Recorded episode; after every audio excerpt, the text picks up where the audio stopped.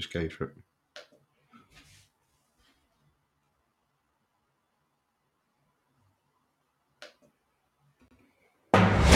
Live from Derbyshire, this is the Sunday Lunch Show with Brent Poland, and you are listening live. So, welcome to this edition of Teachers Talk Radio with me, Brent Poland.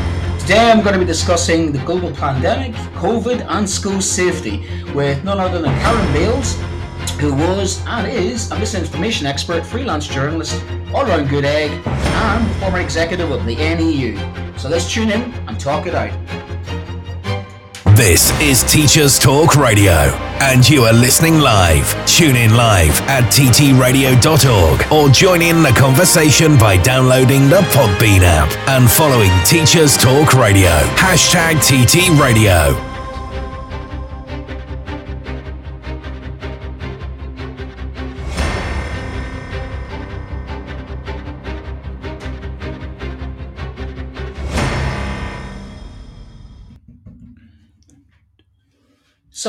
So, today, we're going to be talking to my good friend and collaborator, Adam Spence, who will be joining me in and out today uh, to discuss some of what happened last week, which was excellent. We had a, we had a fantastic interview with Kevin Courtney and uh, the Joint General Secretary of the NEU. And from that, obviously, we can see that this week within education, everybody's getting ballots or text messages. Have you voted yet? And that's an ongoing situation we'll keep an eye on. And as Kevin said, he might want to return to this in a couple of weeks. And, and I certainly would like Kevin to get back because it was a really good interview. I was only meant to have him for about 30 minutes, but once the two of us got, got talking, uh, there was plenty of issues that we explored, and you can download that if you if you missed that as well on Teachers Talk Radio, on Podbean, or on Twitter Spaces, or wherever you get your podcast from. And we have plenty of places to get Teachers Talk Radio on. If you're also interested in joining us as, on Teacher Talk Radio as a presenter and doing what I'm doing, we are looking for presenters. We're looking for a broad base of people who work in, in education, and we're broad church in that way. So you look at all our presenters and what we offer, and we were all very different, and we've got all very different ways of doing things and different topics that we can talk about. So tune in and talk it out. So I'm going to go to Adam in a second just to get his sort of take on what we felt was last week, which was uh, Kevin Courtney, before I have a little bit about a chat with you about what this week will be. And that'll be about 1.30. We will be talking to Karam Bales and hopefully we will be because he's um, due well his wife is due to um, deliver a child in the next couple of days. So i just better make sure that minnie bales has not arrived yet. So i owe, him big time um, and if we get a phone call halfway through that he can't make it that's why he can't make it because he's got a phone call saying he's rushing to hospital. So i, I do think it's fantastic that he's going to give up his time um, to be able to do that for me today. But he's a very interesting individual and i've come across him a couple of times. We shared some platforms especially during the height of the COVID crisis when schools were in a real pickle. So, um, is a bit of a debrief on last week, then, Adam. What did you think then to the interview with Kevin? What were your big takes that you got from it? Yeah, well, hi, good afternoon, Brent, um, and thank you everyone for listening again. I mean, what a first show! I mean, it was incredible, wasn't it, to uh, get the head of the NEU, um, Kevin, on to discuss the issues that get really impacting on schools teachers and pupils and, and the wider community as well. Let's not forget that uh, schools don't exist in isolation. Uh, the real takeaway from me as, as I kind of drove home thinking about the show was that all these issues are interlinked. Um, they're not just kind of isolated issues. I know we discussed pay, uh, but today we'll be discussing uh, the COVID issues. You know, there's resource issues in schools. There's lots of issues that are kind of going on. And Kevin, I think, articulately brought all of those uh, things together. And it's amazing kind of thinking, um, you know, I think it was two years ago, wasn't it, uh, that we kind of got together, Brent, uh, to start thinking about putting together a, a podcast. And you know, we, we were marveling at the time that actually COVID kind of brought us together in in, in some respects. Um, but actually, there was loads going on at the time. It was very uncertain. You know, we were. This all... is making us sound like a, a, couple, Adam. but we uh, to put to put it in a bit of uh, historical context. Adam and I did our um, master's degree, hadn't we? About that's right. Yeah. Six or seven years ago. Yeah, about 2015. Uh, yeah, wow, um, that's that long ago, and we were both mid-career, looking for some kind of uh, how how do we re-energize our teaching after you know both of us being teaching well over a decade. But both of them being in the same school which were neighboring schools. Mm. they're, they're neighboring schools but they're very different schools. Um, and we realized we had a lot in common. And it was just i think adam heard me uh, on the radio um, ranting. I would say was I was I ranting? Well, you've got you've got a certain style, haven't you?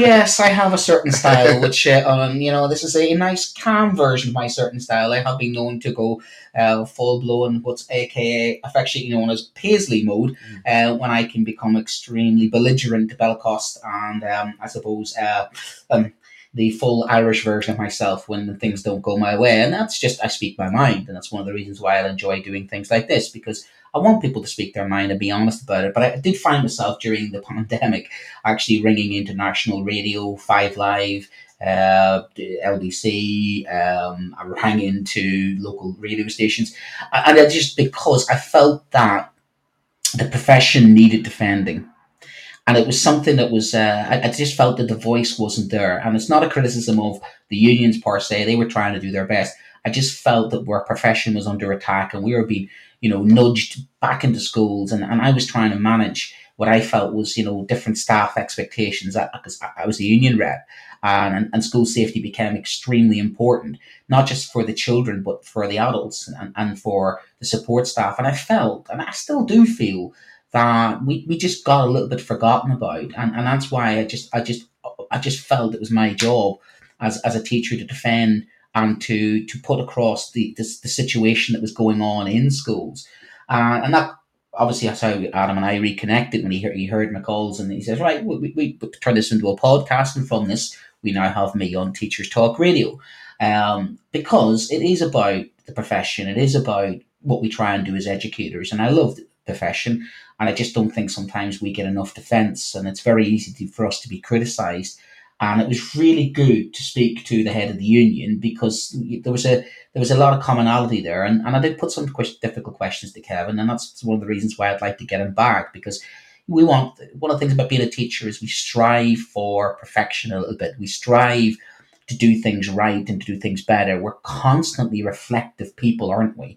And what's interesting about this show is, is that I do want to reflect a little bit on the experience that was the COVID crisis. Because I do think we have, in the eye of the storm, we've kind of moved on, but I don't think we've actually fully digested it. I, it's a bit like living through the, the, the, traumatic experience that it was. I don't think we've fully kind of come to terms with the with the, the things that have changed and equally the lessons learned. And that's one of the reasons why I, I do want to speak to Karam because he is somebody who is still, in my mind, um, talking about it. He's still trying to come to terms with it. He's still trying to get some changes. He's still trying to to fight for school safety in, in, in using his platform. And that's why I'd be very interested to see um, why he is continuing to campaign for school safety. Because I think it's an area that is neglected. Um, a couple of statistics on it is that our schools still need about 15 billion pounds worth of renovations to bring themselves up to livable standards. And I have actually listened to a couple of teacher talk radio shows about even new builds. It was a fascinating one a couple of weeks ago that uh, Tom was doing, and he was talking to a, a teacher who head teacher of who he got a brand new build school, and he says it's not even fit to use. They, they're struggling to use it um, because of some of the, the, the shoddy building work. So we have the sixth wealthiest country in the world. And one of the things that's always niggling away at me is why is our education system just not as good as it should be? And I, and I look at the fabric of the buildings themselves, and I think one school to another doesn't seem to have a consistency. And I do believe that was a little bit of what we saw during COVID, where one school was doing, you know, health and safety very much well, and other schools weren't. And you were hearing different stories. Uh, and that's what I do want to, to engage with any of you listeners and tell me your COVID story and tell me how you got through the global pandemic as a teacher, as an educator, and what lessons you um, have, have felt from it and, and what would you take from it. Um, so that's going to be later on at 1.30. We'll, Karam and I will have a, a quick interview. Uh, for the moment now, we're going to go to the news. Um, and then after the news, we'll have a little chat, Adam and I, about our COVID experiences and, and a little bit of a chronological take through of from March 2020 to even to today, when I still have some of my colleagues at the moment who are actually, you know, um, tested positive for COVID. I think Um, even one of our, our teacher talk radio hosts is currently COVID positive at the moment.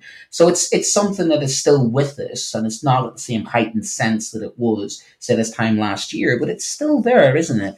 I still think that we have to uh, be mindful of, of I think the likes of air quality and the likes of ventilation. I do still think I want to have that conversation about ventilation because I think about ventilation something that came out of um, the COVID crisis was about air quality in schools and that good air quality makes for a good learning environment and actually the amount of CO2 and, and the air quality can affect the learners. And, and that's something I took from it was, um, you, know, how you, how good the fresh air getting into the classroom and, and learning to the children and that after a certain amount of um, CO2 in the uh, 800 per parts per whatever it is, um, that's the point where you, you it, it, affects concentration levels.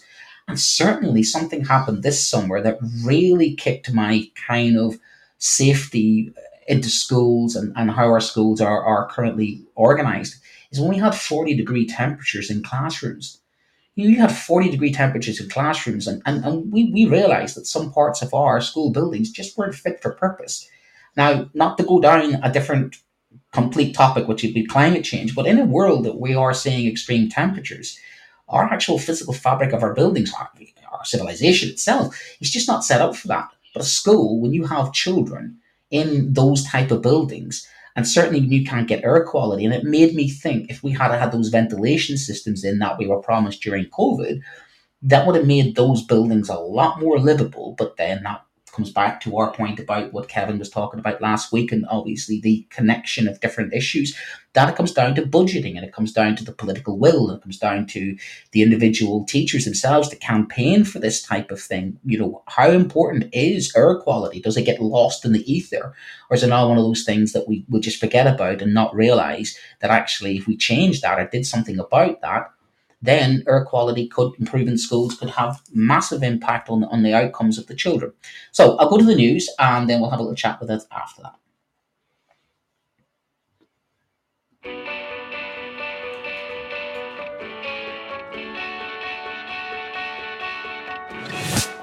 This episode of Teachers Talk Radio has been made possible with support from Witherslack Group, the UK's leading provider of SEN education and care. They're here to support you too through an ever growing offer of free resources, including webinars, podcasts, articles, and events aimed at supporting teaching professionals like you. Visit their website at www.witherslackgroup.co.uk to find out more. If you're listening to this, then we know we share one thing in common a passion for the type of outstanding education that every child deserves. That's what makes us the leading provider of specialist education and care. We need people like you to help us achieve even more. With us, you'll be given all the resources and support you need, offered a clear path to career progression, and be rewarded with some of the best salaries and benefits the industry has to offer. We are Witherslack Group. If you'd like to find out more, we'd love to hear from you. Visit www.witherslackgroup.co.uk forward slash careers and be part of our future. This is Teachers Talk Radio, and this is Teachers Talk Radio News.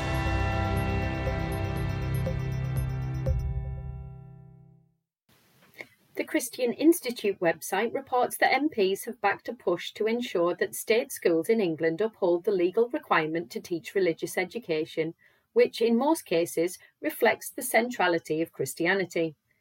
MP Martin Vickers led a Westminster debate on the issue and drew attention to the National Association of Teachers of RE on the Department for Education 2021 school workforce census. The census revealed that one in five schools did not teach RE at all in Year 11, despite being required to do so by law. An average of 10% of schools gave no time to RE in the years 7, 8, or 9. MP Nick Fletcher said that without an understanding of Christianity, it is not possible to understand the foundations of our institutions and laws or British culture. He went on to outline that other religions should be properly recognised in the pre- preparation of RE syllabus, but that RE needs to recognise the particular place of Christianity in Great Britain. Mr Fletcher cited other demands placed on schools and failures by Ofsted to hold schools to account as the reason for letting RE slip. In response, Nick Gibb, a minister in the DFE, said all mainstream state funded schools are required to teach RE. Schools that are not are acting unlawfully or are in breach of their funding agreement. He also added that collective worship was an important part of school life. Mr Gibb further reiterated the government's commitment to mandatory collective worship and RE, but also a parent's right to withdraw their children from the subject. Earlier this year, a judge ruled that exclusively Christian RE lessons in Northern Irish primary schools is unlawful after a legal challenge was launched. The decision was, is being appealed as it dismissed the parents' right to withdraw their child from these lessons. In Lincoln, the Investigate Learning team at Lincoln Castle have been recognised for the outstanding learning programme they offer schools, colleges, and universities. The Sandford Award recognises museums, galleries, and historic buildings that offer the very best programmes aligned with the national curriculum. This year, the castle has welcomed around 8,000 pupils and students, teaching them about the medieval monument's history. The Sandford Awards lead assessor described the insight the programme offers as unique and compelling. The programme covers a series of locally and nationally significant history, ranging from the medieval world and Magna Carta to the treatment of prisoners in Victorian England, bringing it vividly to life in a way that resonates with learners.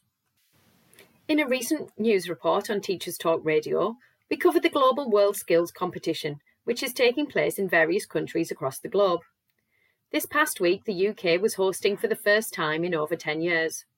Competitors have travelled from around the world to compete in aircraft maintenance and manufacturing in Cardiff and Wrexham. Finalists had the opportunity to visit various places of interest in the local areas, including countryside, museums, and an old coal mine. These young competitors have been training for the last three years to win medals and showing off their skills. The UK entrants feature homegrown Welsh talent, with George Denman from Swansea telling FE Week how he hopes competing in world skills will be a huge boost to his career, because it teaches key skills like coping under pressure, working as a team, and time management. Finally, new research reveals the impact of accent on social mobility. The latest report from Accent Bias in Britain project, led by Queen Mary University London's Professor Devyani Sharma, reveals that more than a quarter of senior professionals from working class backgrounds have been singled out in the workplace for their accent. The project examines the impact that someone's accent has on their journey through education and into the workplace. Professor Sharma says the research shows that accent based discrimination actively disadvantages certain groups at key points. This creates a negative cycle reinforcing anxiety and marginalisation. The report recommends that action should be taken to diversify the workplace to ensure a range of accents is prevalent in organisations. Further details of the report can be found on the Queen Mary University of London website. This has been your Teachers Talk Radio News with Joe Fox.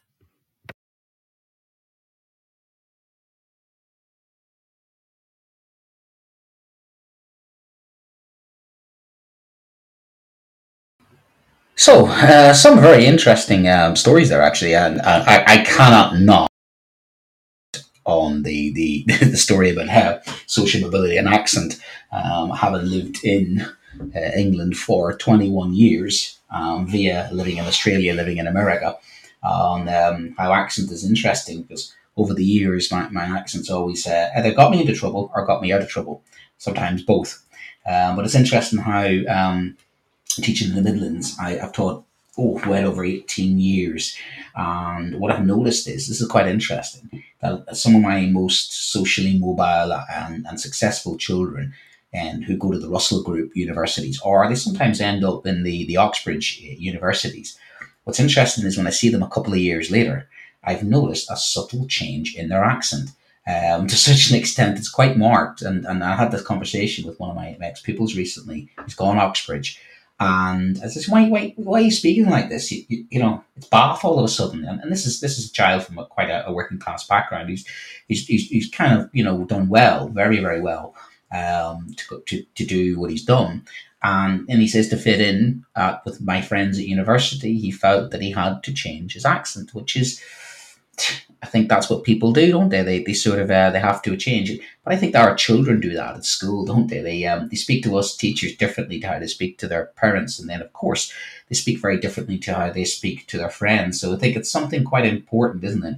That unfortunately works on the subconscious level that people still judge on accent, and I know we shouldn't, but it's just a bit of a common sense thing, isn't it? Um, but I've been told that my, my accent's a good one, so that's that's over. That's all very well. I can I can I can live with that, um, depending on your point of view. So, um, we'll be talking to Karam in about ten minutes, and and we'll be asking him questions about this idea of misinformation, disinformation, and current situation of COVID in schools. We'll be going through the historical kind of um, how did we get through the COVID crisis. And, and I want to recall that moment on March the 23rd, I think it was, when we finally got the call that that was it, schools were closing.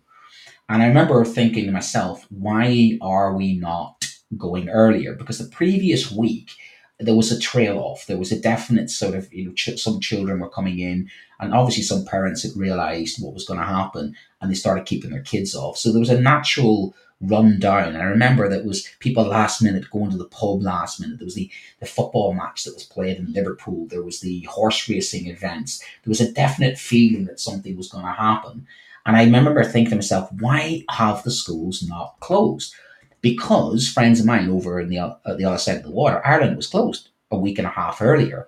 And I was like, why, why, why are UK schools the last to close? And, and if you look on the, the, the timeline of that, we had a two week lag time between Italy. You know, we all saw what was going on in Italy. They were locked into their apartments and saw what was happening in Spain. But there's a kind of a bit like in, in the Second World War, a phony war. So historians would know this: is that nothing happened, you know, 1939 um, after the war was declared. You know, the, the Germans and, and, and, the British went at it, you know, a year or so later.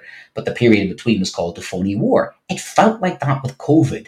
We were waiting for it to happen. It was waiting for it to hit, and Many now look back and suggest that was a mistake, that they should have locked down earlier. But there we were. We were now what do we do? What, and it was so confusing. I remember, what's my job now as a parent, a father, husband, teacher?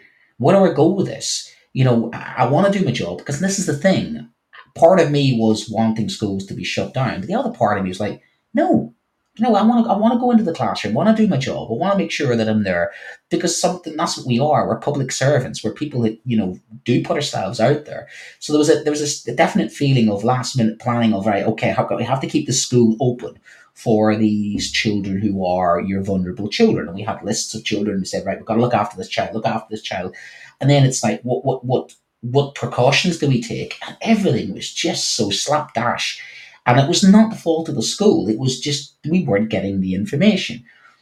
So eventually, of course, we got ourselves organised and we got the, the, into a system, into a rota, and the roads were empty, people were locked down, and school was still open. There were a handful of children in school, and there was always a, a couple of members of staff with those children at all times. And then we were setting work at home. And it was a difficult time, wasn't it? We all remember how difficult the world stopped and, and held its breath, and, and then it hit and it was difficult, wasn't it? But it was the that wasn't so much the difficult part. It was the what happens after that. What happens when we started coming out of the, the lockdowns, the gradual releasing back of the lockdowns, and that was the difficult part of how we then had to go back into schools. And I remember, okay, what's different about schools? And one of the things that I found quite striking was you go to your supermarket and everything was so laid out. You know what I mean? Masks and and you had uh, one-way systems and, and perspex glass everywhere and all you know it was like a different world straight away. Businesses and, and supermarkets were completely different overnight.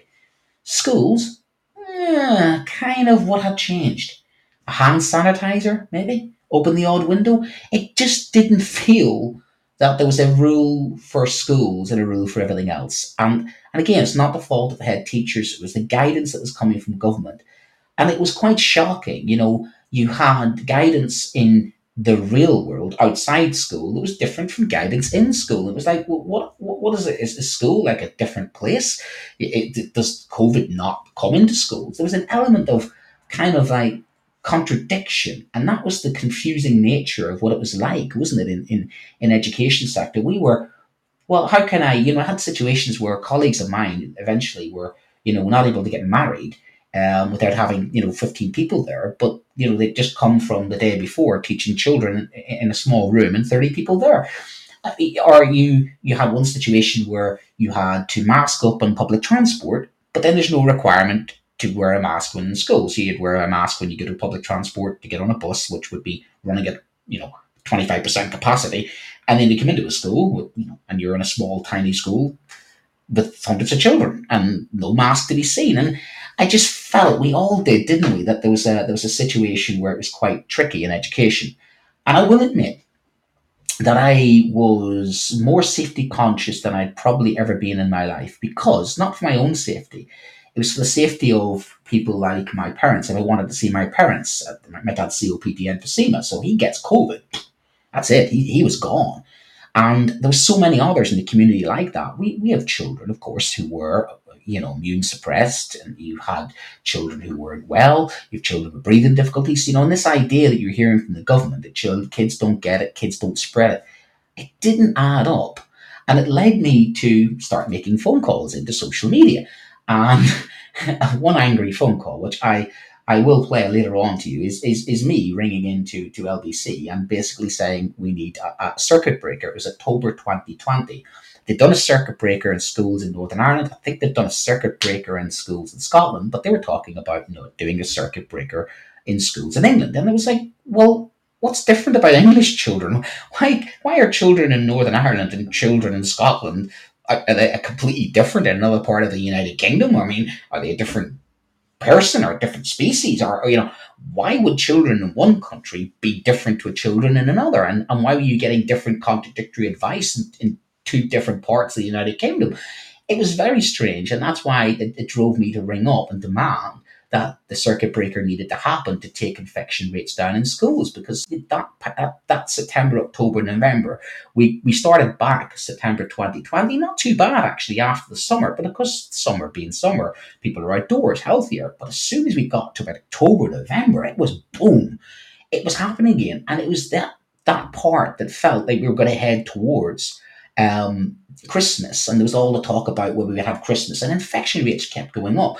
And you were getting the statistics like one third of all infections were being driven by schools. And you're thinking, well, there's 9 million kids in education a million adults. It's like one in six or one in seven of the population is in schools with very little to, you know, wash your hands and, and sanitize your hands in an airborne virus. It just didn't make a lot of sense. So I remember ringing in to, to, to, to national media to say, why aren't we not doing a circuit breaker? Uh, and in ventilation, you know, we started seeing German schools putting in ventilation systems around November 2020. And we're like, well, why are German children getting ventilation systems? Why are Americans putting ventilation systems in New York? And then the advice we were getting was open a window. Great if you have a window, but that was the thing. Was it was almost like different rules for different places and contradictory to the kind of advice that you were being given out. You follow the science, follow the rules, follow the science. And, and education just felt completely different, completely sort of left out, and almost why? I and I and the, the, official line was is that kids don't spread it, but there was always the forgetting of okay, kids don't, but who stands in front of the children is is us. So I've just got uh, Karam, and he's just a, I think he's just invited. I, oh yeah, let me just check. I think he's he's here, and let me just send invite as a speaker and. Excellent. He should be ready and willing to talk. Good afternoon, Karam. What there? Ooh, uh, oh. Good afternoon.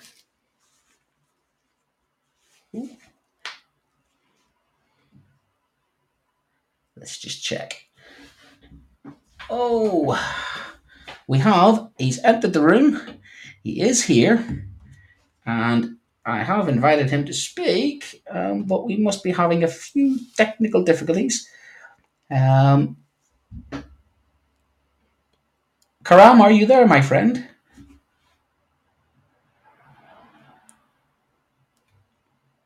Hello, my friend. I think the listeners are getting a real insight here, Brent, into the uh, technical issues that you can have on live yeah, radio. Well, you know, these things happen. Um, he is here. Let's see. Can I send him another invite? Yeah. Uh, just while which while waiting for him to kind of um, tune in, I do think that everyone's got their own unique experiences and insights into COVID. So if you do want to send us a message or call in, uh, feel free. Please feel free to do so. Uh, we'd love to hear from uh, more people. Um, otherwise, it's just me and Brent sat here, kind of talking to ourselves.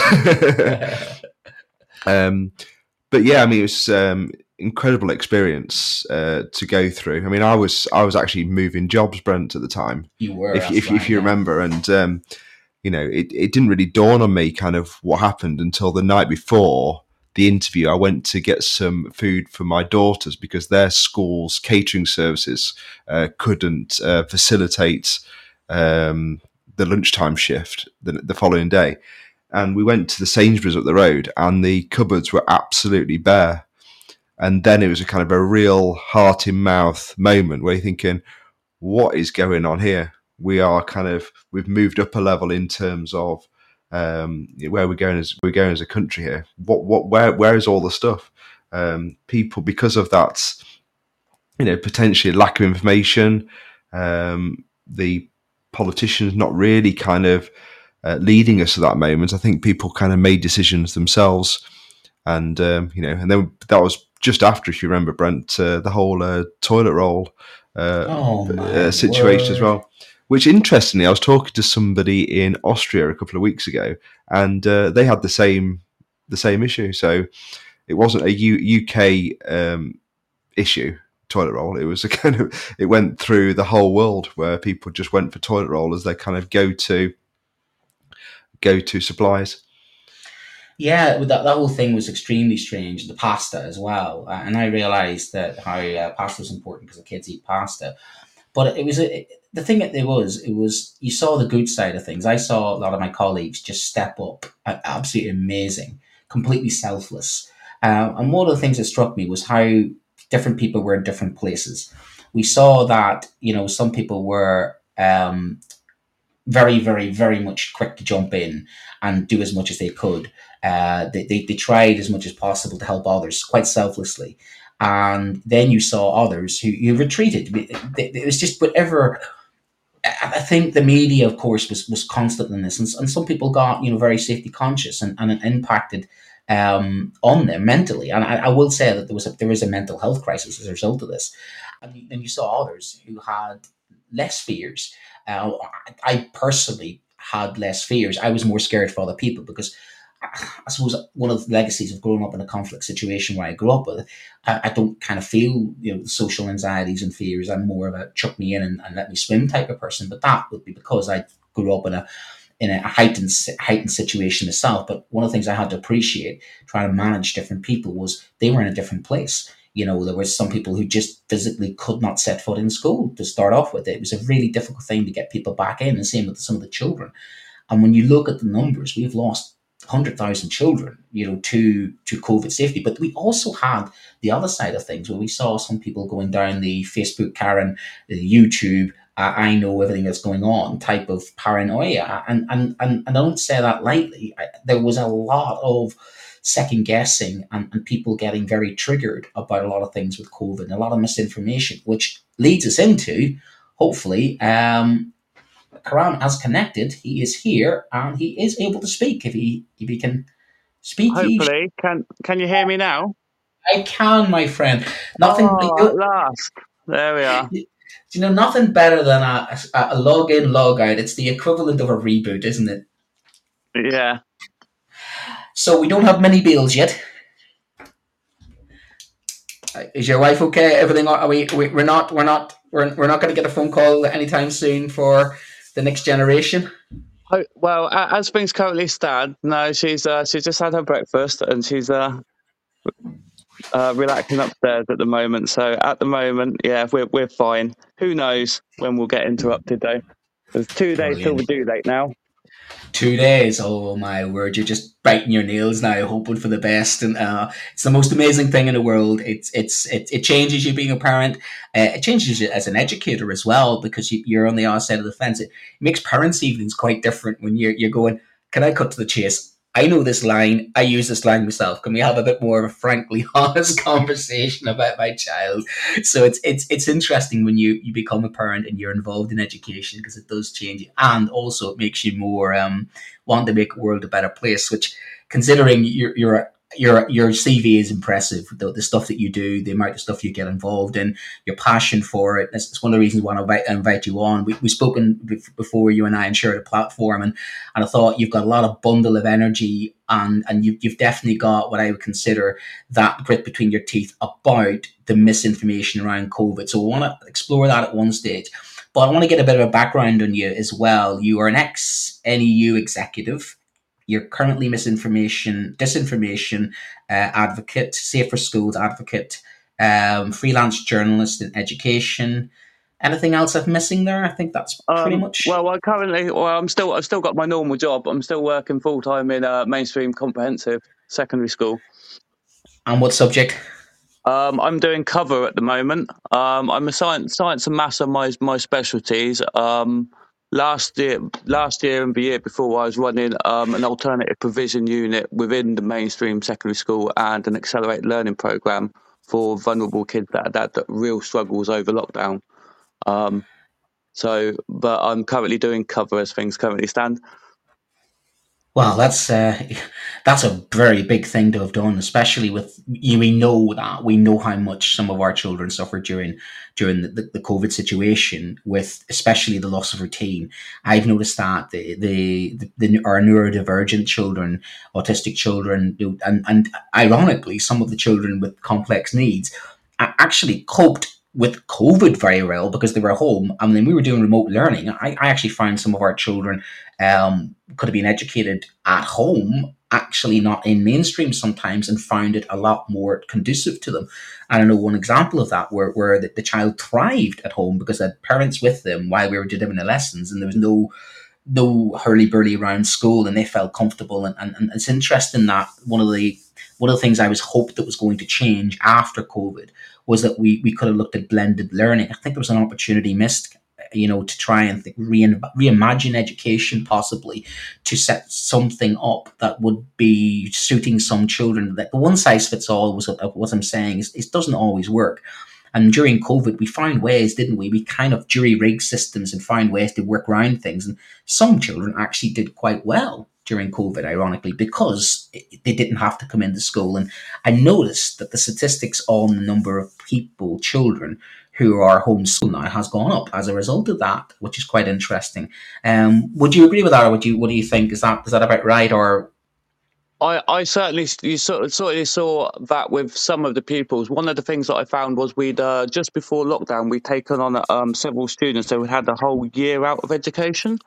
Um, school refusers with um, lots of anxiety and, and a few other issues like lots of house moves and that kind of thing. And uh, uh, several of them we managed to get into a really good routine and we actually managed to get their attendance right up because one of the things they liked was the fact that there was less pupils in the school um, and they were having issues with their interactions with other pupils so that smaller smaller environment we've got we had the special unit set up a little little corner of the school just for us um, and we managed to really really up the attendance rate for some of those pupils um, which goes against some of the prevailing narratives i'd say well, we, we had similar experience. It was it was quite you know our vulnerable children. We had only a handful of children in school, and some of our most you know dependent children, and they actually got one to one. They they they got quite an intensive input. We went out and built with some of our children. We went out and built uh, a, a, an eco garden and and they they were painting pallets, they were chopping down trees. We, we had them doing all sorts of stuff because outdoors was obviously better, wasn't it? Because that was the whole thing. And and during some of those that, that really sunny weather, I'll never forget. It was one of those COVID memories. I'm out, I'm outdoors painting pallets with a child who probably was most likely to knock over said pallets. And I remember asking this child this question, going like, "What would you do now if somebody come over and knocked those pallets over?" And the look on this child's face, like, "Sir, but we did this together. You know, uh, uh, why would they do that?" And I thought wow, you know, th- this is something that is positive because we, we, we, we, we were able to educate in a slightly different way, but we had the time to talk to some children. That was, that was one of the positives. And, and I have to be careful when I say positives of COVID, but it actually was, there was, there was a, a reimagining of things and literally we had to come up with better ways of doing things. And, and I, I have to say, my colleagues are absolutely amazing. It was like we had to do teams and learn how to do teams in less than a week you know, completely different way of teaching, completely different way of of trying to do things. And and, and it was constantly, constantly shifting and changing, wasn't it?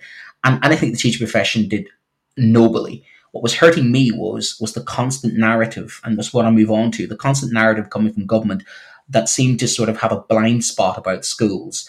Um, what have you? Because I know you're very hot on this. What have what is your take on their attitude towards schools, in particular during COVID?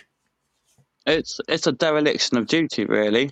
Um, but there, there's been a complete uh, negligence towards the, the health of staff and students. Um, one thing that is interesting as well is we got a lot of very fake statistics about the uh, like the risk of teachers being infected and our risk of harm.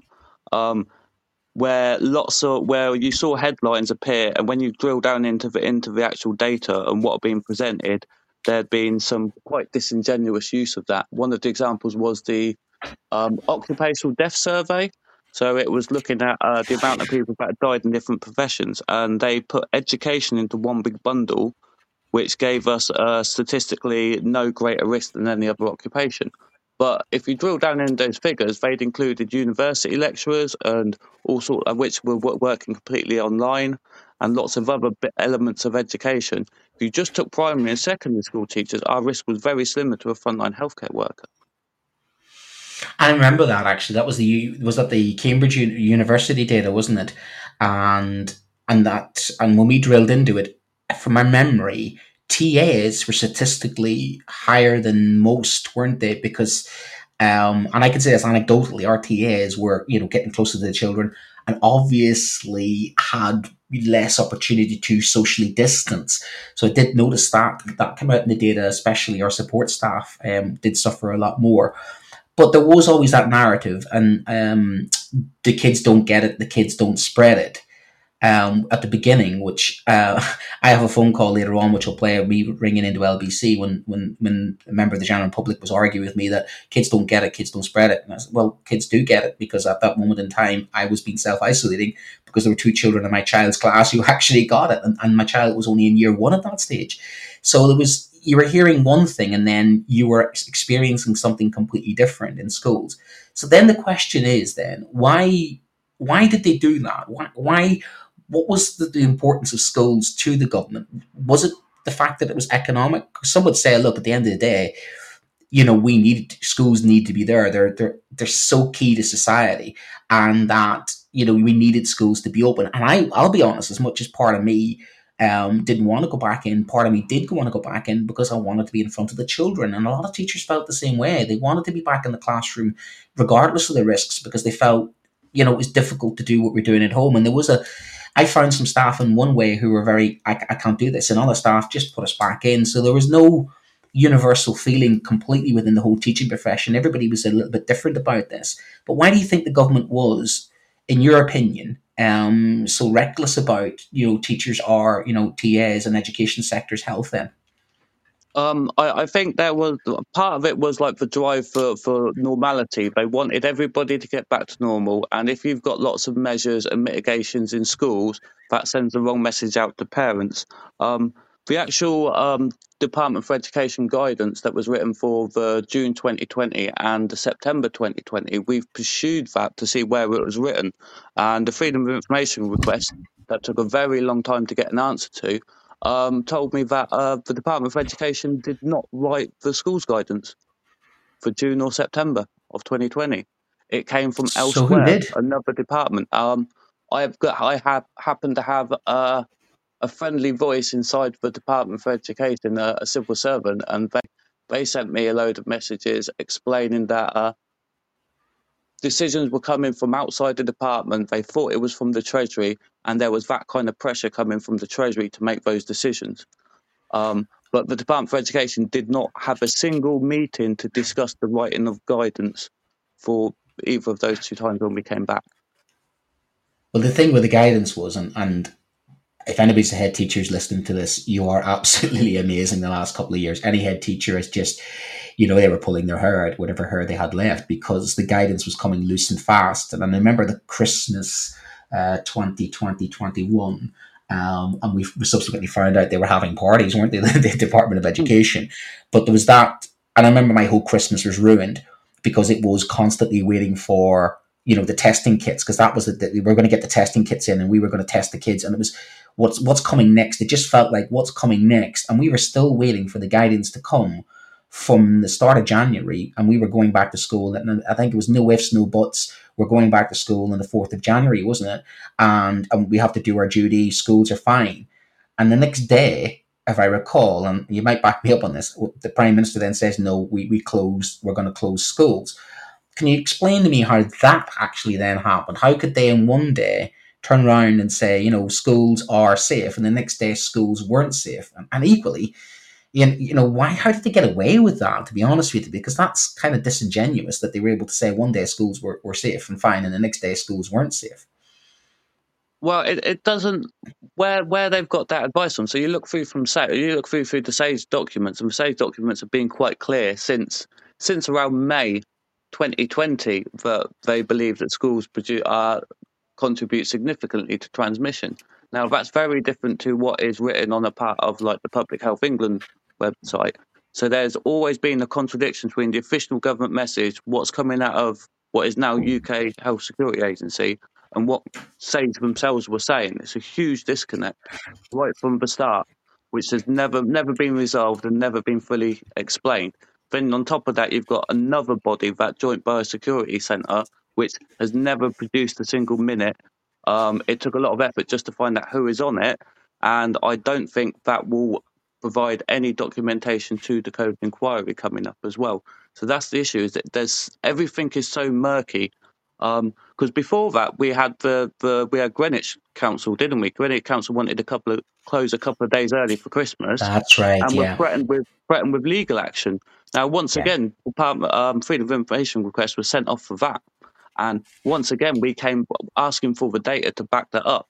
Um, and they got a response back of Jenny Harries replied to the um, freedom of information request, but she only provided her interpretation of the data. They never released the data that she said that she was looking at. And some of that was a bit strange. So she turned around and said that one of the reasons why schools in London had to stay open was closing them may end up increasing the infection rate because children wouldn't have access to testing. But we didn't start testing kids until we're in the new year. That's right. So yeah. that, that, that that's the yeah. that's a contradiction. Like, so there was no. We, we had to, we then put in another freedom of information request and said, well, was there some testing trials on? There was a handful of schools in London that were doing trials for, for the rapid flow testing still, but I don't even know if any of them were in were in the boroughs that had asked to close down early. So once again, there, there's no evidence. They cannot provide the evidence to justify their decision making, which is why it, it's a political choice that they've made. Because if they had the evidence there to back them up, they would have released it. So you, there was a disconnect between what the evidence was saying about schools, which was not there, and also anecdotally what we in education were feeling and seeing versus what the official line was and, and what the, the media line was and, and, I'll be honest, that was one of the reasons why you know you and I came across each other because I started you know making phone calls into to every every every media station I could get a hold of, saying this is the current situation in schools. And I know um, Section forty four. That when did the NEU start looking at Section forty four, where they were suggesting that schools were unsafe? Was it around that time? I think that the, the NEU threatened that unsafe workplace, and they would they would they would invoke Section forty four. Did that come a bit later? Um, well, initially we were. It was. Um, it was on the cards uh, at the very start, of the very first lockdown in March, when when we were heading, to, when we had our, our herd immunity march, where we were considering just ignoring the pandemic and cracking on with it. We did prepare all of the, the legal guidance on Section Forty Four. So when when it came back down to winter, we kind of dusted it off and then briefed our our um, branch secretaries and regional officers and all of the reps, and we did prepare. And on that fourth, thousands and thousands of primary school teachers independently sent in their Section 44 letters saying that they felt that they had a, a reasonable um, reasonable belief that they were at risk by coming into school. And I think that's what pushed their hand because the secondary schools were going back a day or so later, and we'd also done mm. a similar briefing for that as well. So I don't think they'd have been able to keep schools open because they wouldn't have had enough staff. Um, even if, if we'd if we'd have like relented and just all gone into school, considering the infection rates at the time, within a week or so, most schools would have been shut because too many people would have been sick anyway. That's that's the madness of the whole situation. The constant idea that schools could pretend that there isn't a pandemic and carry on as normal, when you need to have adults in the building to safeguard the children before you even think about education, and that's that constantly keeps getting forgotten about. Well, it's the nurseries as well because what um, I had the full I had the full flow of I needed nursery to look after my children because my wife's a she's a medical healthcare professional, mental health healthcare professional. So we're both key workers. So that means our two children needed to be in nursery. Now, nursery infection rates were you can guess what was going on there. So then I I needed nursery to look after our children to allow me to then go into secondary school to look after other people's children. And of course, you know, if my wife gets that, I'm locked down there, you're losing teacher. And then, of course, if it goes through nursery. And you can guess that, you know, where was it coming from? The first cases that came into our household came via the primary school and came via. Um, I actually didn't get it until March 2021. I don't know how, and that's just the thing that's very confusing, isn't it? There was, you know, there was no rhyme or reason, wasn't there, to who actually got this and when they got it. There were some people that went all the way through and didn't get it, and then there's other people seemed to get hit a couple of times. It was it was quite quite strange, and I still find it quite strange actually how some and that was one of the calls I made in that the, the, caller was saying, well, you know, people in, in the same household sharing the same space didn't seem to get COVID, and there was a definite lot of confusion. Which, which then fed into uh, the Facebook Karen YouTube type of misinformation stuff that you saw going around as well. It, what's really happening, and, and I don't think government helped or clarified the situation. And the constant changing, I think, made things even more confusing for people, to be perfectly honest with you. What is your take then on the, the misinformation? That, do you think it was on purpose? Do you think it was just that they didn't know what they were doing? Do you think there was something malign in it? Or were they just basically trying to keep education going as much as possible? Well, if they, I, I, I personally, I, I think there is um, but they, they haven't really got over the principle of herd immunity strategy. They still kind of believe that uh, large scale infections within children is somehow beneficial to them, and you see that with the with the way the narrative changed. We spent like the whole of 2020 being told that children aren't getting infected in high numbers, transmission isn't an issue. Um, the ONS looked at looked into attack rates, and they found that uh, children were, were the most likeliest people to bring infection into the household for other people to get infected. That report, because it didn't fit the narrative, that just that just got got dropped and barely reported on.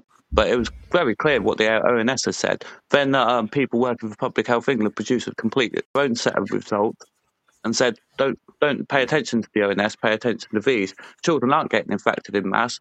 But the official line from, from the the advisor to the UK Health Security Agency is still that over 90% of children infections do not occur in, at school.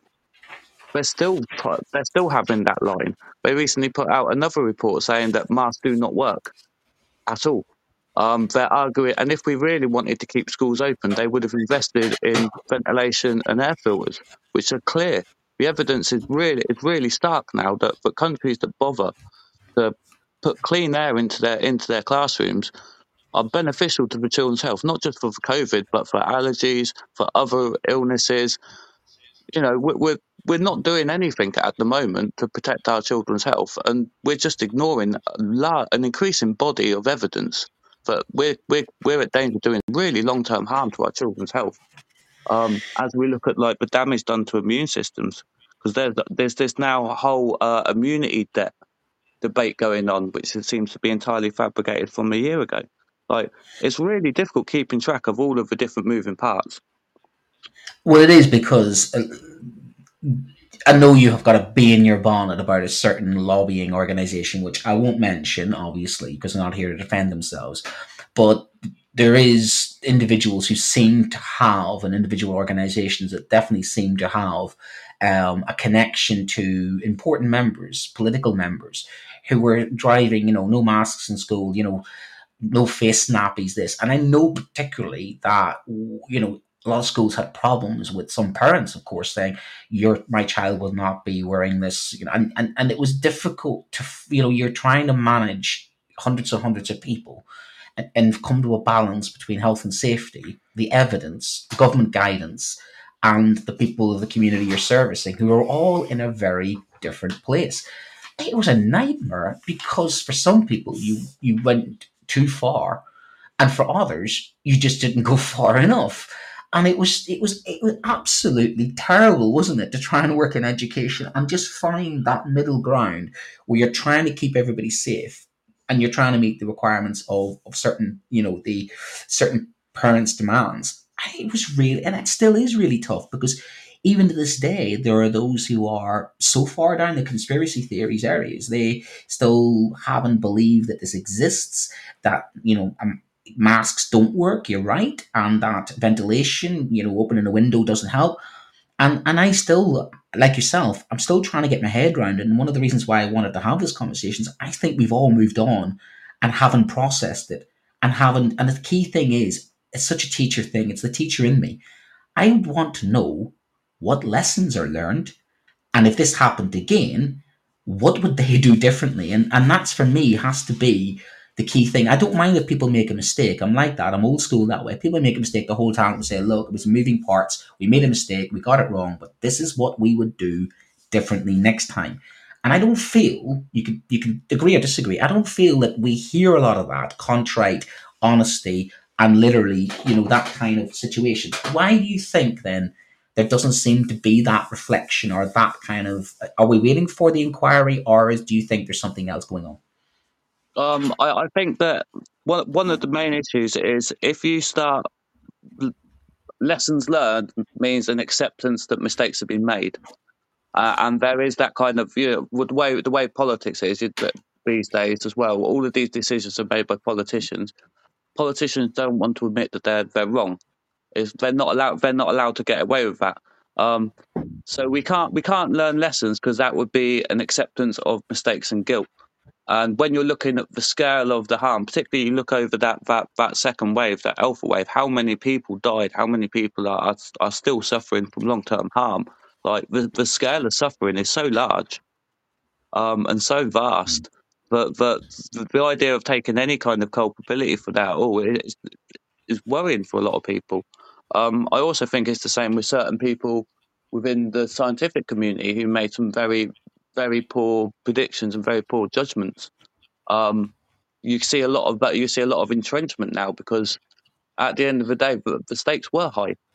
The, the consequences grim, and I think it's going to take a lot longer. You're probably looking like another five, ten years before people can kind of look back at things and evaluate them properly. Do you? I'm going to go the other way. I'm going to play devil's advocate a bit now. Um, do you think there are views out there that lockdowns were wrong, and, and there does seem to be a narrative brewing. And, and again, we're, we're still, I think, in the middle of the eye of the storm of this because it hasn't gone away, COVID, and we're still living with its impact. But there is that view that masks did social damage to children, lack of communication, that the best thing was to get things back to normal. And a lot of teachers felt that, you know, they couldn't wait to get back in their own classrooms. They couldn't wait to, you know, put the seating arrangements back. They couldn't wait to get the masks off the children there was an element of oh this just get just just just back to normal as quick as possible we will take the risks because we're doing more damage to the children by being too cautious and and there is that that story that somehow of like we shouldn't have done this that you know and and there are those out in the media very strong voices saying we should never have locked down the children. We should never, you know, they should have pursued the Swedish model. Um, yes, we, we should have followed through. And and, and I, I still think it's contested, isn't it? it's still live and it's still contested, and schools are still caught in the middle of this kind of contested history. Um, but would you agree to some extent of some of what that opinion would have validity of? Yes, you know, masks are you know they do cause problems for children. Equally, the lockdowns did have secondary impacts, or would you completely dismiss that? Um, on masks, seeing that we've only ever looked at masks, we've only ever had masks in secondary schools. I don't. I don't really. I don't really buy any of the arguments for for masks um, as we use them on lockdowns. Lockdowns are a failure of uh, all of the other measures. They're a, they're a measure of last resort. Now, our first lockdown, we, we reacted too slowly. We spent a we spent a couple of weeks playing with um, herd immunity. We didn't start doing contact tracing.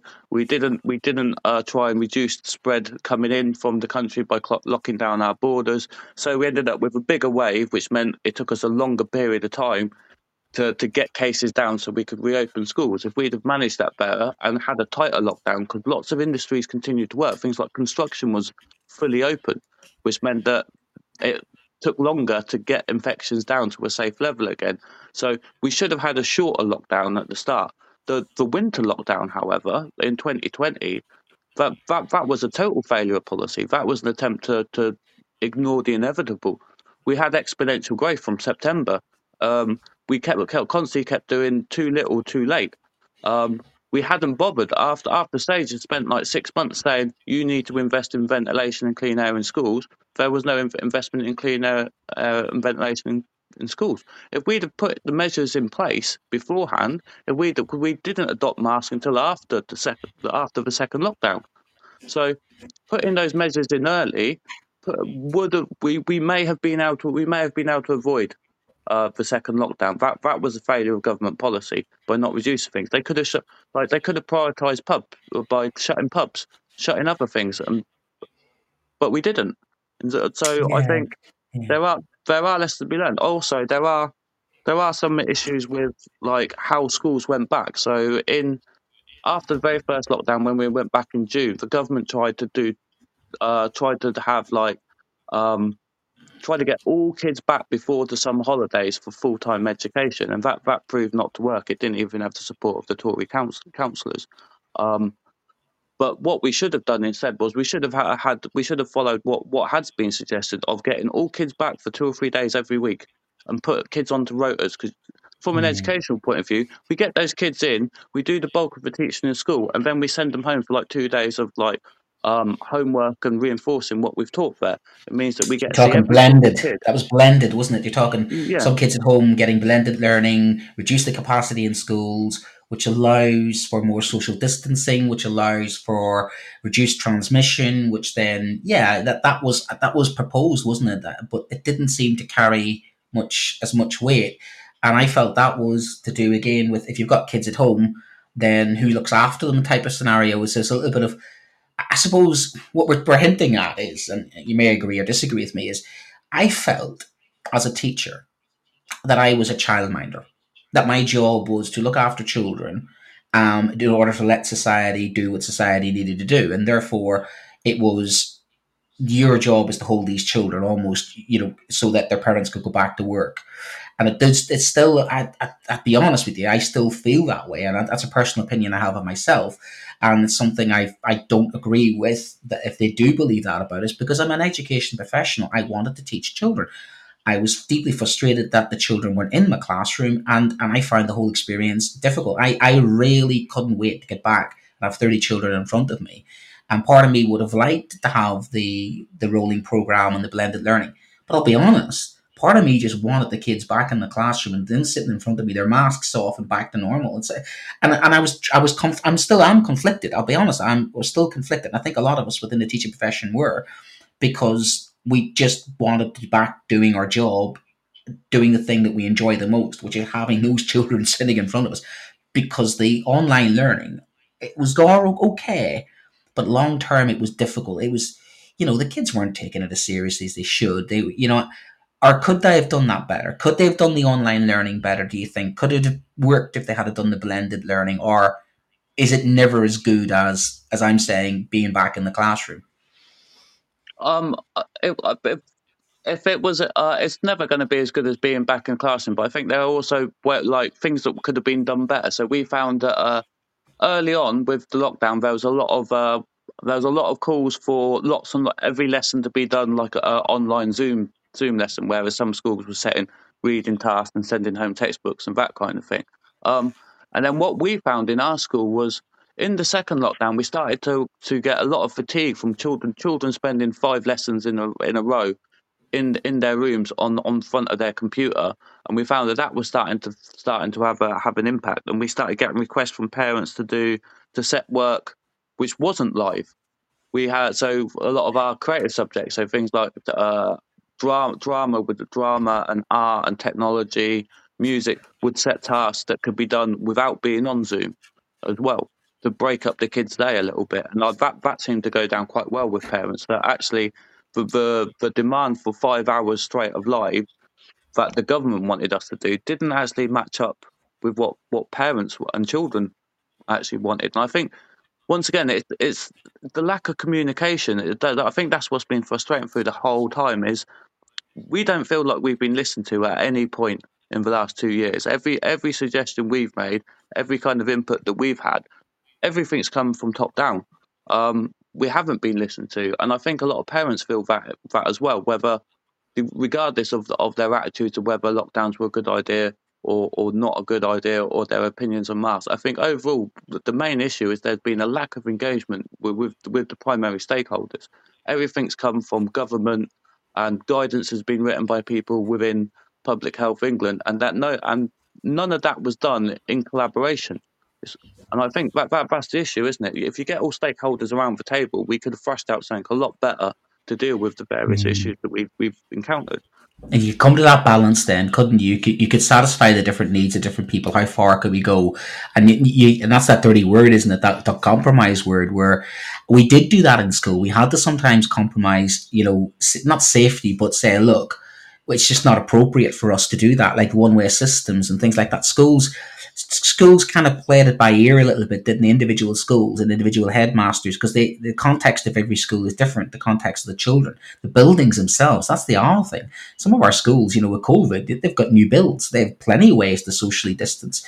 Or some of our older schools with old buildings. I mean, you can imagine the infection rates in some of those overcrowded, badly ventilated things. Which brings me to this question then I want you to imagine that you are the education minister. um, what lessons would you employ if you had the, the resources? Say you, you could do it. What things would you put in place now to say, look, should there be another pandemic, a fifth wave, or another global pandemic, or something else like this? What actions would you take, and what things could you do? What lessons would you learn, and what could you put in place to make sure that it doesn't happen the way it happened before? Um, I think for, I think what you really need is kind of resilience planning because what we what we found in education we've had, we've had 12 years of austerity in education. So we are we are kind of any kind of disruption at all causes a massive issue. All of all of our teachers timetables are, are, are fully stacked up with lessons. There's very very, very little flexibility left left in in what the school's doing. We are we are kind of like all the fat has been trimmed off. Um, workload is so high that, that things like moving over to remote learning was really difficult. Talking to educators in, in other countries where they've got a far better workload balance, it meant that it was a lot easier for them to do a lot of the things that we struggled to do in lockdown, like being able to contact all of our parents, talk to our children when they were off. Like a lot of parents wanted that kind of engagement, but there simply is is not enough time in the day when we've got such busy timetables and when we've got so much paperwork and workload as well. Um, just providing that kind of like smaller class, enough funding to have more staff, to have more PPA time, um, smaller class sizes, and then things like resources as well. Like what we couldn't do was when I was a kid, everybody had a textbook for every single subject at home. Mm-hmm. We don't we don't have that anymore. We don't have enough to enough money to be able to give every kid a textbook. That would have made you know, children that didn't have access to, to laptops and routers could have just worked off a textbook like like I would have done, like like I did with all my homeworks when I was a kid before we had anything set online. Um, it, it's those kind of things. We just don't have any resilience left in our system. We need, we really do need like we they've trimmed off all the fat, and it's time that we we got fattened up again. Really. So that's pretty much what, what Kevan's line was that last and my line to Kevin because I know that the the COVID czar was promised 15 billion, wasn't he? And the COVID czar got 1.4 billion. Um, and the COVID czar walked at that stage. The, the COVID recovery czar that the government appointed to say, let's get these kids caught up. And they promised lots of catch up funding and they made lots of promises about how important children were. And 15 billion was the roundabout figure that he said we need to get these kids back to where they were. And he got 1.4 billion. Um, we saw, of course, during the digital divide, we saw, of course, that the rogue algorithm and the examination systems, which seemed to discriminate against children from disadvantaged backgrounds, and we and we've seen again children with neurodivergence and children with specific needs have struggled the most. It's like the most vulnerable children have suffered the most with COVID. But many would suggest that was because of lockdowns, masks. Do you see what I'm saying? Some will now say that wasn't the government, that in the sense that it was that this was the COVID situation, i.e., they shouldn't have locked down, i.e., it was the, the actions that they took damaged those children more. How would you counter that argument then? Uh, well, apart from apart from the lockdowns, like a lot of schools, since we got rid of those measures, have still had to send hundreds of children home. Like my, my school did after we after we got rid of uh, the need to for, after all the measures were removed and children no longer had to isolate, we got absolutely hammered with COVID cases, and we ended up having to send a couple of hundred kids home because we didn't have enough didn't have enough members of staff. Um, this, and this, this, we'll see it again over the winter as, as as cases increase and illness increases. You'll find schools that simply run out of staff and have to send their children home. So it's just it's just not living living in reality, is it? We could. It's not the measures that were causing the problems. It was the virus itself. If we didn't have the measures, you just have all rather than people isolating at home as they're a close contact or or to reduce class sizes, then you just end up with low everybody off because everybody's too sick to continue. Like we're yeah. seeing, we're seeing that we're seeing exactly. It's the same story. It's a quite quite. If you talk to educators in in other countries that have followed a similar route, so I talk to people in Canada or, or certain states of America, you know, friends in Scandinavia. Like we haven't been able to to to catch our breath because we're facing disruption. Um, if your teacher's always off, or you're you're having lots and lots of cover, despite the fact that I am I am currently working as cover, that that lack of consistency isn't good for children's education. Would we know, like, regardless of what what a school of educational thought you are, the one thing we all agree on is consistency is key. And how can we provide consistency when children are constantly going off sick and staff are constantly going off sick? It, so you would say then do that. So you you're you would say then we need to keep schools open, but if we keep schools open, we would have to put in place and still would you still advocate that we should have some mitigation in schools? Like, for instance, if infection rates go up, should we be having masks in communal areas? Should there be ventilation systems in school? Because we, I know people who are currently off with COVID, and therefore it hasn't gone away do you envisage that we could be dragged into another, not completely the same, it wouldn't be because of the vaccination and the, the, the, saturation levels of vaccinations, and some of the kids have been vaccinated. And of course, we have reached a point where people have had, you know, COVID and therefore built up some immunity to it. But do we still need some mitigation and what mitigation would we need to be able to live with it so that we don't have to send you know what i'm trying to say we need what could we do to keep schools open that would allow us to keep schools open and still manage this so we don't end slipping back to where we were a year or so ago? Oh, it, it, first and foremost, it's, it's because COVID is airborne, it's, it's clean air.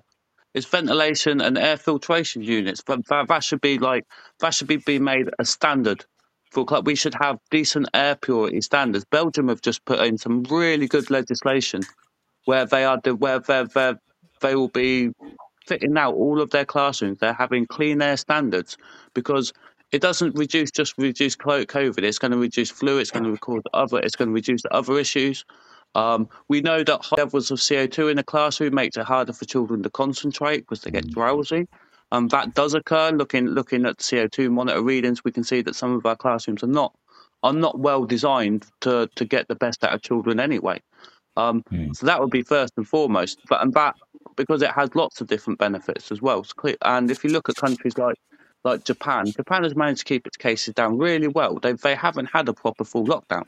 What they have had is they've had good ventilation, good clean air, um, and on top of that, when cases were and then they will have masks, but you you would you would introduce masks when cases start to rise. Hmm. Um, and that, but that's really, I, I did also see something about Sweden as well. One thing I didn't realise with Sweden, which is which may actually have had an impact on some of some of their data, is the fact that they have very good ventilation in all of their buildings as standard. and their schools. Their schools are very well ventilated. They also have considerably smaller class sizes as well, which will of course reduce reduce change of change of transmission. So they were actually in a better place to try and uh, avoid lockdown because of the way that their their building regulations are. You know, it did help that they also have kind of like fudged a lot of the figures. You know, they they they covered they covered up statistics and child mortality. Internal emails for that have been released as well. Um, so Sweden isn't as much of a success as they say, and they are now starting to see some real issues um, in some of the data that's come out regarding what's what's happened to the health of their children. Uh, so the idea that we could just follow Sweden isn't right. We don't have the conditions for that, and we don't have the correct data to be able to judge what's what's happened in that country. Yeah, it's it's hard to judge country to country because you're exactly right because you know the buildings are different, class sizes are different, the social context is different. You know, your, your Japan countries like Japan and China are better set up to deal with pandemics and diseases, and their their societies are more complicit, aren't they? And they are more, um, you know, down to their Confucianism that they follow instructions a lot more. They it's in their culture, isn't it? And they've had more dealings with this, and, and this was a bit of a culture shift for British society, and which led to, and I still think it does lead to uh, this this controversy of uh, uh, what is the truth, and this is the this is the crux of the matter of you know, until we get to the truth of the matter of what exactly happened, it's very hard to put in place um, mitigations unless people agree to it. And, and I think we've reached that point where there's so many different variations and narratives about what happened during COVID that no matter what you do now, you're always going to get a bunch of people who are going to say no to certain mitigation and another bunch of people who are going to say yes. And, I think, again, that's the, the division. And it, it has implications for the children we teach because during the pandemic, you know, I was having you know children at home who I would suggest who were becoming radicalized by YouTube and all this type of stuff they were reading that the, this the, the, the vaccine in particular there was there was those that you know felt that the vaccine was not something they wanted and you saw these conspiracy theories bounded around it. It was and I think it is very difficult for schools now to find the middle ground of how do we deal with society? Because we are picking up the pieces of society's issues and trying to manage that and trying to, you know, have hundreds of people in the same place who feel the same way about something is very, very difficult. And I think that's why it's comparing UK to other countries. It's, it's, it's, it's not easy. Talking of comparisons, though, could there comparisons be made between Scotland, for instance, Northern Ireland, Wales, and England? Is there are there differences between because I know Scotland managed things slightly different to England, is the Scottish data showing um, better dealing with it in schools, or did they deal with it? So, what was the comparison between the different regions, or is that something you know a bit about? So, so what you find with um, Scotland and, and, Wales is they generally uh, had a more cautious kind of route out. So when they came out of lockdown, they were more cautious. They they would they did have masks in more places. Um, they basically they they they followed pretty much the same the, the same kind of route as we have, but took more time doing it. So, but then, so they managed to, to keep masks for longer, or they kept uh, they kept other measures, or they kind of like staggered their returns a little bit more. Um, and when you've got cases in decline anyway, just just waited another week or two before dropping stuff makes a big difference because in that time the the, the community level rates will have dropped considerably by that point as well because we, we did come down quite quickly a, a, a couple of times. Um, so there there is there is some data to, to support that. Um, what is disappointing is the fact that the government ran a trial in uh, I think it's Bradford on the effectiveness of uh, clean air clean air filters. They did that last year. They initially promised that it would be published by the end of 2021. They didn't publish it at the end of 2021. They then said that it would be published by the end of October 2022 why why we have to wait a year for the results of this clean air trial to see if it did actually work in reducing infection cases, I don't know. But we're now into November, and that that data, that trial data, is still not being published. So this is the issue. They haven't even tried to see if ventilation and clean air would have an impact. We we had to wait a year and a half for them to run the trial, uh, it was a small scale trial, and there were some issues with the with how it was being run and the choice of units that they were using. Um, but still, even now that they've conducted that, we still can't see the results of it. So they, it's almost like they don't even want to discuss the possibility that there may be something simple that we could put in because particularly clean air, an air filter in a classroom is not a restriction. Nobody can class that as a restriction or an attack on children's freedom or, you know, taking away their liberties. Uh, you, a little a little box that cleans the air of virus in, in the corner of the room is, is inoffensive to everybody. I, I find it very hard to understand why people could argue against that. The only thing they can argue about is cost and effectiveness. So we mm. just needed the data for that, and the government's refusal to, to actually look into it properly it, I think it's quite telling to their response. They don't they don't want to they don't want an answer. Uh, that's something I took away. I mean, I, am I'm I'm terrible for it. I, I leave my windows open. The kids come in and they'll go, "Sir, it's cold in here," and I'm going, "Great, you're going to be awake the rest of the lesson." And they find my classroom at 17, 18 degrees, and I like a source of fresh air coming through it. But I notice I walk in and use other people's classrooms sometimes. I don't have my own room all the time, and I walk into another classroom and it's like I'm walking into the Bahamas. You know, all the radiators are on, the windows are closed, and I still think we need that possible conversation with the whole profession about this. I think there needs to be work done about clean air ventilation and the setup of our classrooms. Because I, I I walk into some rooms and straight away the kids are looking at me going, "Sir, can we open a window?" And it's stuffy. You can actually feel the, the, the stuffiness in the air, and, and you think even if it's not COVID, you're right about the likes of coughs, colds, flus, and then I suppose it's your marginal gains. If you were to put filters, air filters in your in your school, right, your teachers are less likely to get coughs, colds, sneezes, sore throats, and, and, and they're more likely to be in school. So attendance goes up. With that, you know, I, I can't understand that. That for me is a no brainer because why would the health of your people in a room and keeping them healthier. Kids being in school longer, there's such a correlation between attendance and academic achievement, isn't there? So if children are at school more because they're healthy, because they're breathing in healthier air, then you're going to get the marginal gains of better exam results of that. You're going to have your, you know, your teachers healthier. And that in itself, I would say, pays for itself. So I, I agree with you on that. I, I, I can't understand why you would not have cleaner air in a school, especially when you're dealing with young lungs and you're dealing with children, you know, and it is something I think I'd like to take forward myself. It's something I'm going to keep an eye on because it's something I think is worth campaigning on. But I suppose the problem is pay conditions, budgeting. There's so many problems at the moment, isn't there, in education? That ventilation of classrooms it's kind of moved on. You know what I'm saying? It, it's it's kind of we're done with that now. We're, we're we're stuck in we're constantly stuck in crisis mode and COVID is an irritation, it's no longer the big thing, but actually maybe the reflection on it should produce, and I think we've summarized that some outcomes that we've missed, like blended learning, like you know um, paying attention to the type of learning that children do. They can do learning at home, and that's I suppose the disappointment I have is that we we kind of gone through this horrible experience and we've come out the other side, and I then say, what's changed? You know, and, and, and during like, for, say, for instance, the First World War, women got the vote. Society changed after the First World War for the better. After World War II, we got the NHS. After this whole horrible pandemic experience, you kind of hope that we all sit back, reflect, and go, let's make things better. And I'm not getting that sense of it. That's what worries me a little bit. Is that we we we, we kind of need to learn learn the lessons. So I'm going to leave it there. I've got one last question for you, my friend. Have you got a name chosen?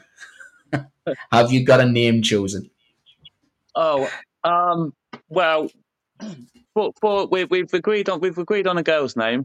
Um, when it comes to when it comes to boys, uh, so I'm hoping because we don't know the gender, I'm hoping it's a girl because we've we've got agreement there. Um, when it comes to boys, there, there's still negotiate negotiation to be done. So I uh, I want a girl just because it will make her make make her things simpler for us. Uh, you... But I'm not allowed to say what the name is until until the child's out. do, you, do you have the curse of the teacher thing when you um it's difficult being a teacher and choosing children's names because there's always a child's name and you go I knew one of those I knew one of those I knew one of those or is it is it uh, have you got a couple of boys names in mind or is it, is it going to do a potluck uh, yeah, well, we it is. Yeah, with, with the boys, it's it's yeah, we we we we've struggled. Yeah, we haven't been able to find one that we we agree on. There, there there's ones that are. I'm fairly flexible, but it's not really. It's not really down. Lucky enough, it's not really down to the um, previous former pupils I've known. There's just there's just some names I, I just don't like the sound of more than others, really. um, but You know, but but I, I also think I don't know I don't know if this is just my opinion, but I feel that they, you get more variety with girls' names. There seems to be a more a wider a wider range because the one thing we didn't want was a, a Christian name.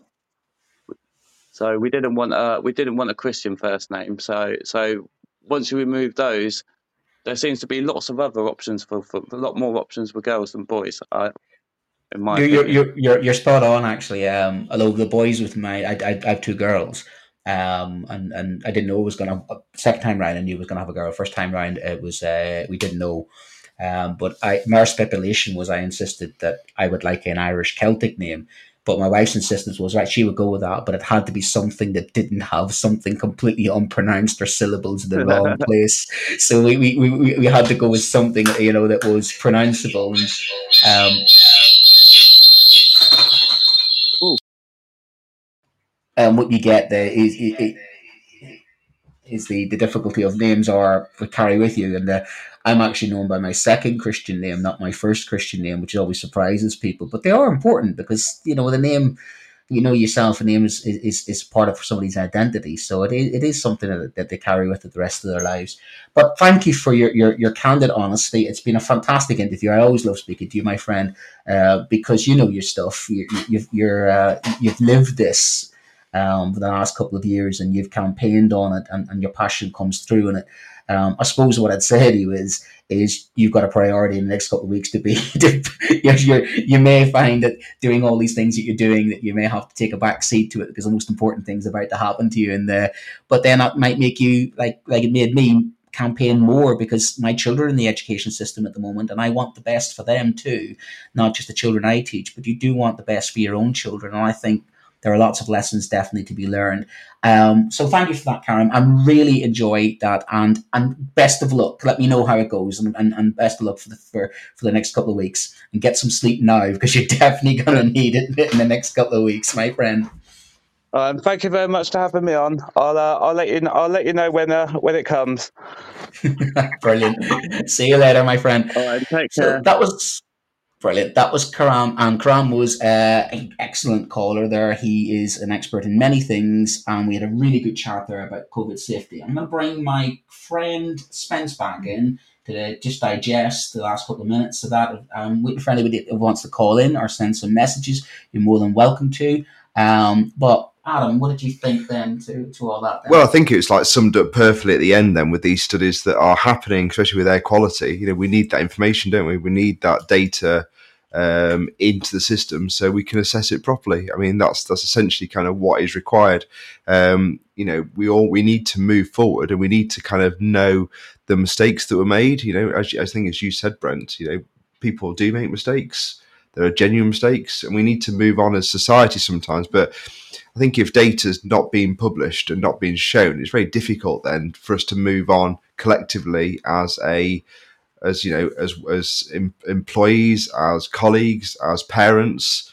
You know, uh, talked about the whole stakeholders being involved there. You know, we, we really do need that that data kind of coming through. And if trials are being done, you know, the effectiveness in um, Bradford, kind of kind of quick look as he was talking. There's 30 schools that have been involved in that that trial.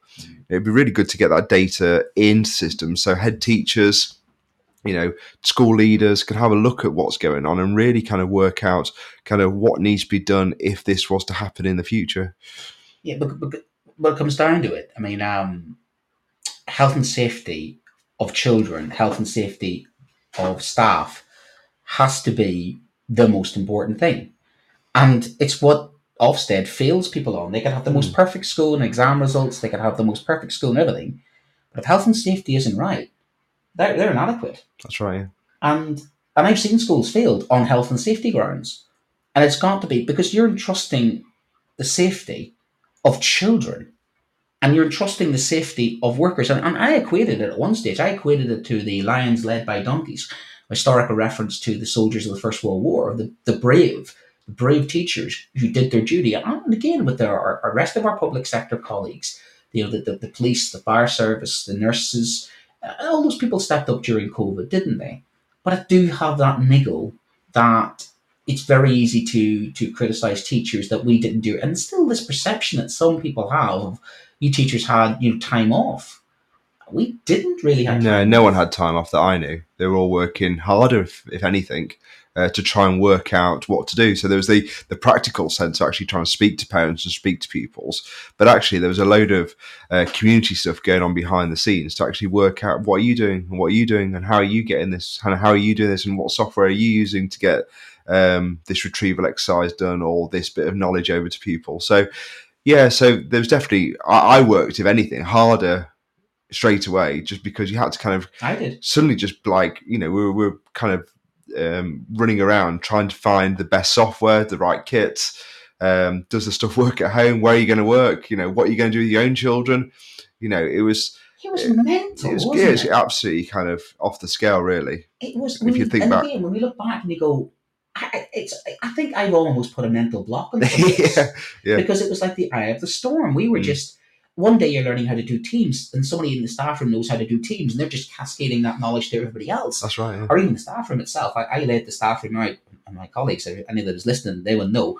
I had 12 chairs with two meters apart, and I taped them down. I, t- uh, I, I, I actually destroyed all the dishes, got rid of, they were like a student household. yeah I went through the staff room and removed all spare dishes and spare mugs. I was the killjoy of killjoys. I had the kids walking on the one hand side and on the one way system because I felt, you know, it was part of my responsibility as a, as as a health and safety union rep to go in. And evenly, I have to say, I went into my head teacher and he was all the time going, What do you need? Because, you know, he's a parent as well and he's caught in the middle of it. And I, and I do have a lot of sympathy for leadership management in the last two years because they have they had to step up. They had to do their best under difficult circumstances. And I think our profession deserves a lot of credit.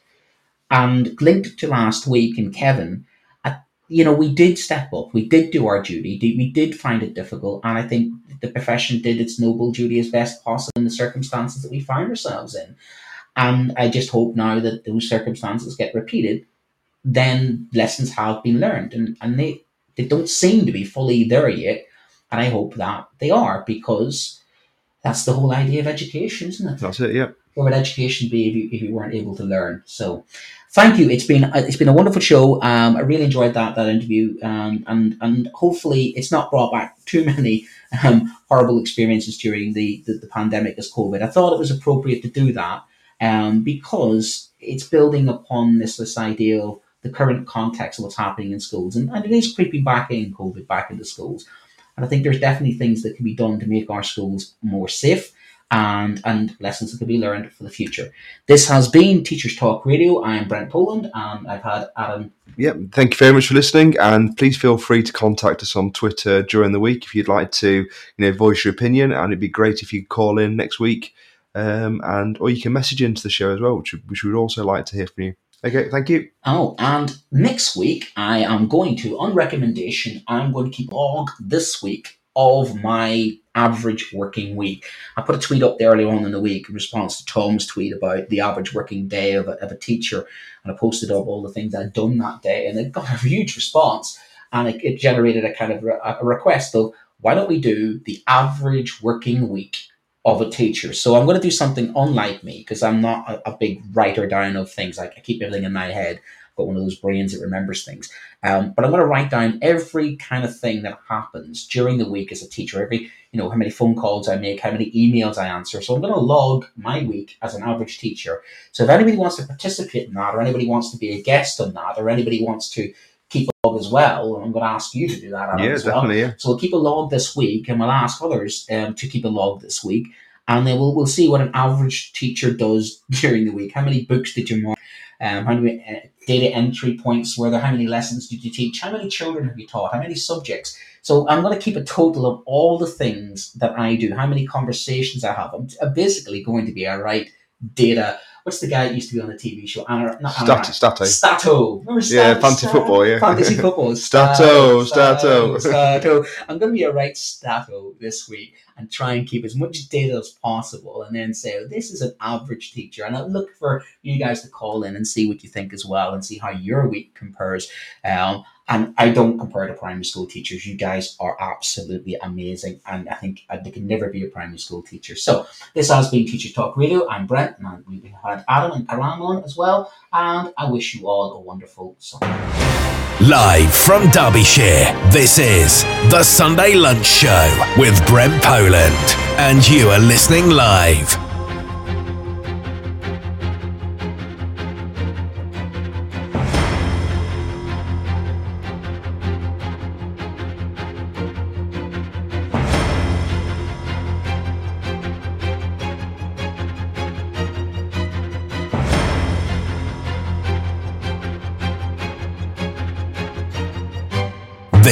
Is Teachers Talk Radio, and you are listening live. Tune in live at ttradio.org or join in the conversation by downloading the Podbean app and following Teachers Talk Radio. Hashtag TT Radio.